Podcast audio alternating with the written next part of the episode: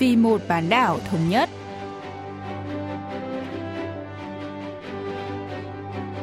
Mỹ Linh xin kính chào quý vị và các bạn. Mời quý vị và các bạn theo dõi chuyên mục Vì một bán đảo thống nhất của Đài Phát thanh Quốc tế Hàn Quốc KBS World Radio.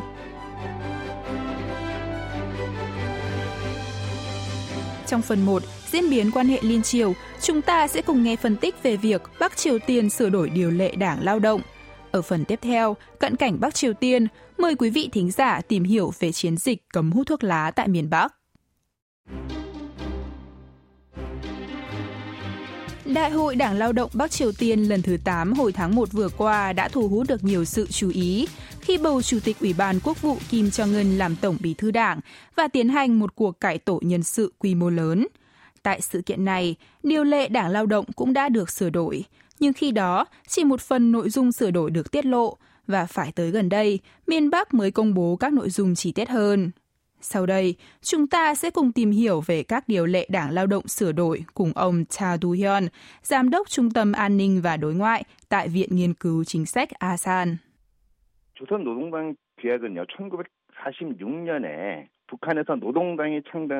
Điều lệ Đảng Lao động Bắc Triều Tiên được ban hành khi đảng này được thành lập vào năm 1946. Do Đảng Lao động là tổ chức chính trị quyền lực nhất miền Bắc, nên các điều lệ của đảng có tác dụng tương tự hoặc thậm chí hơn cả hiến pháp.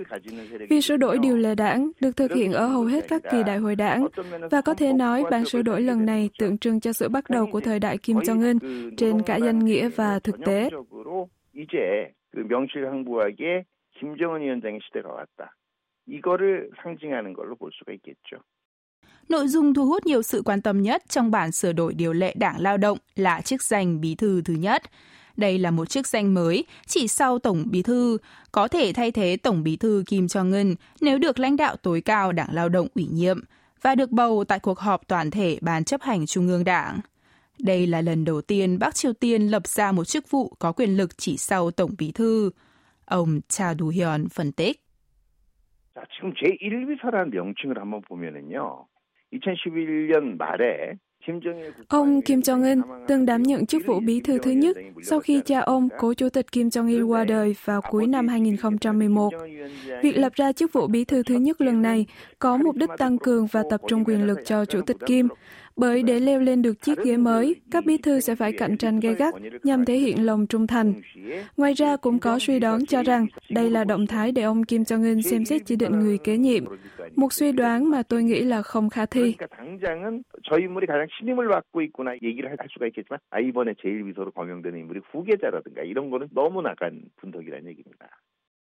Bên cạnh đó, điều lệ Đảng Lao động sửa đổi cũng hạn chế sử dụng các thuật ngữ ám chỉ chế độ độc tài hay sự sùng bái một cá nhân.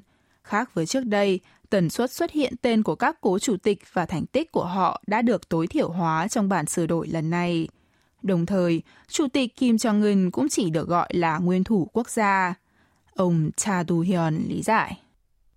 1인 체제, 그러니까 가령 뭐이 당은 누구의 뭐 영도를 받아 움직인다. Tại Bắc Triều Tiên, chủ nghĩa Kim Nhật Thành, Kim Jong-il được coi là hệ tư tưởng cầm quyền của đảng. Việc hạn chế các thuật ngữ liên quan đến chế độ độc tài hoặc tư tưởng chu chê, chu thể, cho thấy quyết tâm của Chủ tịch Kim Jong-un trong việc điều hành đất nước dưới danh nghĩa của chính mình, thay vì phụ thuộc vào tên tuổi của cha và ông nội. Đồng thời, đây cũng là động thái của miền Bắc nhằm xây dựng hình ảnh một quốc gia bình thường trong mắt người dân trong và ngoài nước. 그렇기 때문에 너무 개인을 강조하는 드러내놓고 강조하는 이런 거는 조금 뺀 거죠. Trong bản sửa đổi điều lệ đảng gần đây, Bắc Triều Tiên cũng đổi chính sách nền chính trị ưu tiên quân sự mà cố chủ tịch Kim Jong-il theo đuổi, thành nền chính trị tập trung vào con người, cho thấy ông Kim Jong-un đang tìm cách thoát ra khỏi cái bóng của người tiền nhiệm. Tương tự, miền Bắc gần đây đã đổi tên Đoàn Thanh niên Chủ nghĩa Kim Nhật Thành, Kim Jong-il, thành Đoàn Thanh niên Yêu nước Xã hội Chủ nghĩa. Chính sách chú trọng phát triển kinh tế của Bình Nhưỡng cũng được thể hiện trong các điều lệ mới của Đảng Lao động. Khác với các điều lệ trước đây với khẩu hiệu phải sát cánh cùng con đường hạt nhân, bản sửa đổi nhấn mạnh tinh thần tự lực cảnh sinh để phục hồi kinh tế. Bên cạnh đó, các nội dung liên quan đến nhiệm vụ thống nhất hai miền Nam Bắc trong các điều lệ sửa đổi của Đảng Lao động cũng đang thu hút được nhiều sự chú ý.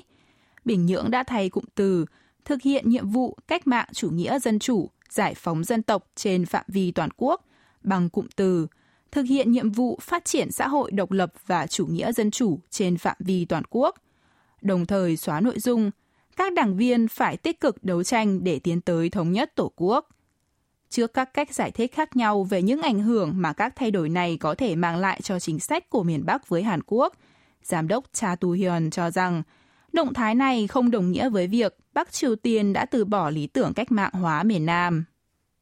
그러니까 민족 해방 민주주의란 말이 바뀌었기 때문에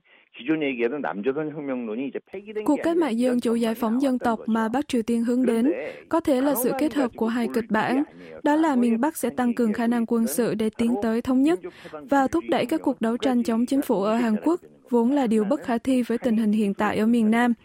Cuộc cách mạng mà Bắc Triều Tiên hướng tới chính là việc thay đổi hoàn toàn thể chế của Hàn Quốc bằng các biện pháp cưỡng chế quân sự.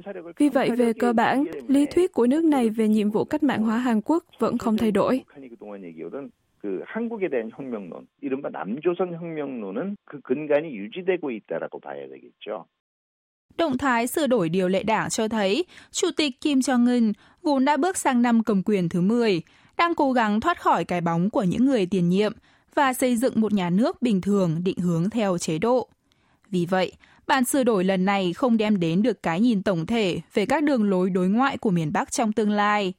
Tuy nhiên, đa số các phân tích đều cho rằng Bình Nhưỡng hiện tại đang tập trung vào các vấn đề đối nội nhiều hơn là đối ngoại.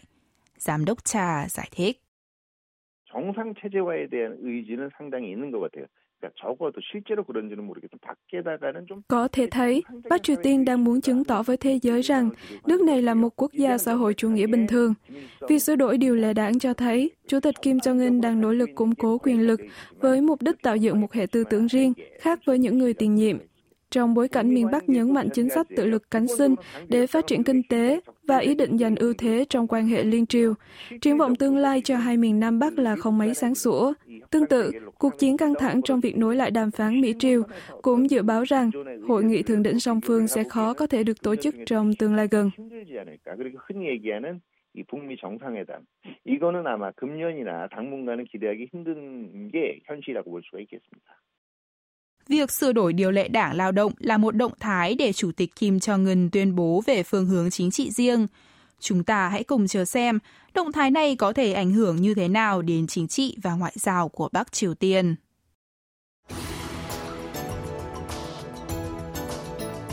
Kể từ đầu những năm 2000, các đài truyền hình Hàn Quốc đã cấm phát sóng các cảnh hút thuốc lá để tránh gợi cho người xem ham muốn hút thuốc – Tháng 11 năm ngoái, Bắc Triều Tiên cũng đã ban hành luật cấm hút thuốc lá, song song với một chiến dịch chống hút thuốc quy mô lớn. Hôm nay, chúng ta sẽ tìm hiểu về các chính sách cấm hút thuốc lá của miền Bắc cùng nhà nghiên cứu cấp cao Kim Yong-hee đến từ Trung tâm Kinh tế mới bán đảo Hàn Quốc thuộc Ngân hàng Phát triển Hàn Quốc KDB. 북한은 담배 피우는 사람이 많은데 기본적으로 남자만 피우는 것으로 인식돼 있다. Ở Bắc Triều Tiên, hút thuốc lá và uống rượu đã trở thành biểu tượng của nam giới. Nếu không làm hai điều này, sẽ không được coi là đàn ông. Nam giới miền Bắc thường hút thuốc khi cần suy nghĩ hoặc khi buồn chán. Ở nhà và văn phòng đều có gạt tàn thuốc lá, và việc hút thuốc trước mặt phụ nữ là điều bình thường. Các bộ phim nghệ thuật của Bắc Triều Tiên cũng thường xuyên có cảnh hút thuốc. Hút thuốc cùng nhau được coi là hành động thể hiện sự thân thiết. Hút thuốc đã trở thành văn hóa phổ biến với đàn ông miền Bắc, nhưng tôi nghĩ văn hóa này sẽ sớm thay đổi. 그러다 보니까 북한의 남자들은 다 담배를 피우게 되고 그러다 보니 문화가 쉽게 바뀔 수 있을까 그런 생각을 합니다. Ở Bắc Triều Tiên, thuốc lá được đặt trang trọng trên bàn thờ cúng tổ tiên vì được coi là một nhu yếu phẩm hàng ngày, chứ không phải sản phẩm phục vụ sở thích cá nhân. Tuy nhiên, đầu những năm 2000, phong trào cấm hút thuốc lá bắt đầu lan rộng tại miền Bắc, như đưa ra các chính sách nêu bật tác hại của việc hút thuốc hay treo các tấm áp phích cấm hút thuốc. Năm 2005, Ủy ban Thường vụ Hội đồng Nhân dân tối cao Bắc Triều Tiên đã ban hành luật kiểm soát thuốc lá nhằm cấm hút thuốc ở những nơi công cộng như bệnh viện, phòng khám, xe lửa, xe buýt. Bình Nhưỡng cũng thành lập trung tâm nghiên cứu cấm hút thuốc lá, chuyên phát triển các chương trình giúp người dân bỏ thuốc. Tuy nhiên, đối với người dân miền Bắc, thuốc lá mang một ý nghĩa đặc biệt. Nhà nghiên cứu Kim Yong-hee cho biết. 이 화폐라는 것은 어찌 보면 돈이지 않습니까? 이제 북한에서의 담배는 만능 화폐, Ở Bắc Triều Tiên, thuốc lá còn được coi là một loại tiền có thể dùng để giải quyết mọi việc. Người dân có thể tặng thuốc lá cho các quan chức để xin giấy chứng nhận du lịch, trốn tội, trốn vé tàu, xin điểm vào công ty hoặc trường đại học tốt, và thậm chí trốn nghĩa vụ quân sự. Đó là bởi việc tặng thuốc lá ở miền Bắc được xem là hành động thể hiện tình cảm khăng khít giữa những người đàn ông, nên không bị coi là hành vi hối lộ. Sau giai đoạn khó khăn kinh tế nghiêm trọng vào giữa những năm 1990, thuốc lá đã trở thành một loại tiền tệ tại miền Bắc vì có thể được đổi thành tiền trên thị trường.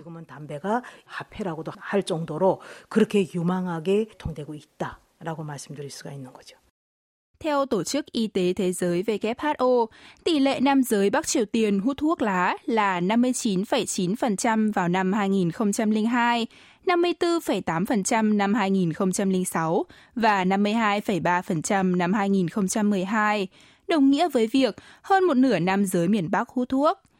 Tỷ lệ hút thuốc ở nam giới nước này giảm nhẹ xuống 43,9% vào năm 2014, nhưng vẫn ở mức cao. Ngược lại, tỷ lệ phụ nữ Bắc Triều Tiên hút thuốc là 0%, bởi hút thuốc lá bị coi là hành vi vô đạo đức và từ bỏ cuộc sống ở nữ giới. Phụ nữ miền Bắc không được hút thuốc lá, và nếu có thì phải hút lén lút. Từ khi ban hành luật kiểm soát thuốc lá vào năm 2005, Bắc Triều Tiên đã liên tục tăng cường các quy định liên quan đến hút thuốc.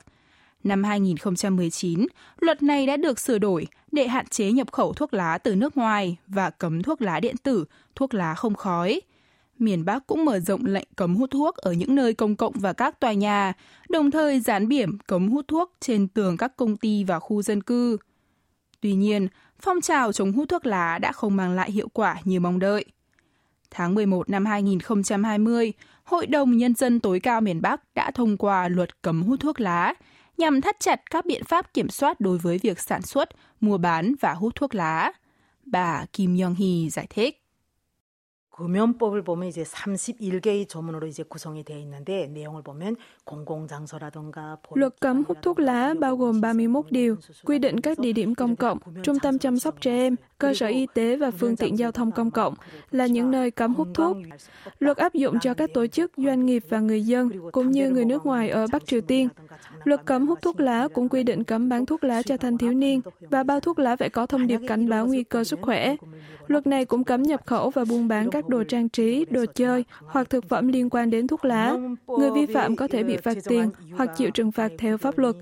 Luật cấm hút thuốc lá được áp dụng chặt chẽ trong bối cảnh số lượng bệnh nhân suy giảm chức năng phổi do hút thuốc lá thụ động liên tục tăng cao. 담배 용기가 계속 함께 살아가고 있기 때문에 많은 환자들이 발생할 수밖에 없고 그래서 구면법을 이렇게 제정을 한 것이고요.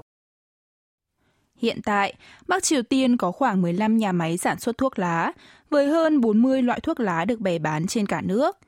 Sau khi ban hành luật cấm hút thuốc lá, Bình Nhưỡng đã tiến hành chiến dịch tuyên truyền chống hút thuốc trên TV và các phương tiện truyền thông. Nhà nghiên cứu Kim Yong-hee cho biết. 구면 연구 보고서는 말 그대로 구면에 대해서 연구를 하는 거죠. 논문을 발표한다던가 그래서 정보를 제공해 Trung tâm nghiên cứu cấm hút thuốc lá có nhiệm vụ cung cấp thông tin và xuất bản các tài liệu về cai thuốc lá. Đây cũng là nơi nghiên cứu các phương pháp cai thuốc và sản xuất các thực phẩm tốt cho sức khỏe. Thực phẩm bổ sung để cai thuốc phổ biến nhất tại Bắc Triều Tiên là viên dinh dưỡng được làm từ các loại thảo mộc tự nhiên, có tác dụng giúp người bỏ thuốc và cải thiện hệ thống miễn dịch. Loại thực phẩm này đã ra đời được 10 năm và hiện vẫn còn rất phổ biến.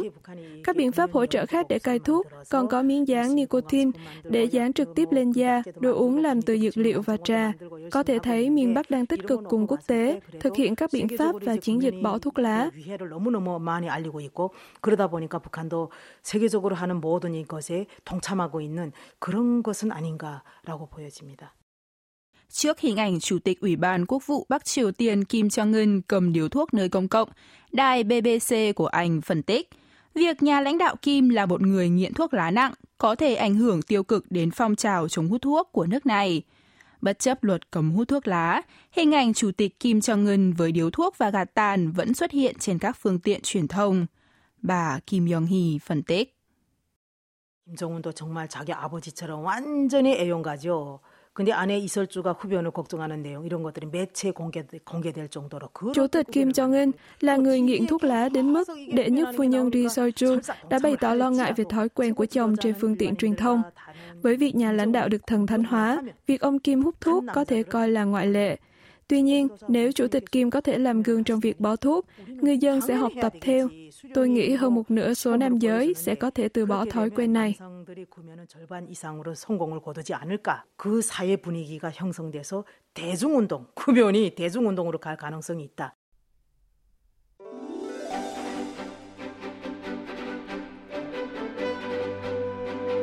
Quý vị và các bạn vừa lắng nghe chuyên mục vì một bán đảo thống nhất của Đài Phát thanh Quốc tế Hàn Quốc KBS World Radio. Cảm ơn quý vị và các bạn đã quan tâm theo dõi. Xin kính chào tạm biệt và hẹn gặp lại trong chuyên mục tuần sau.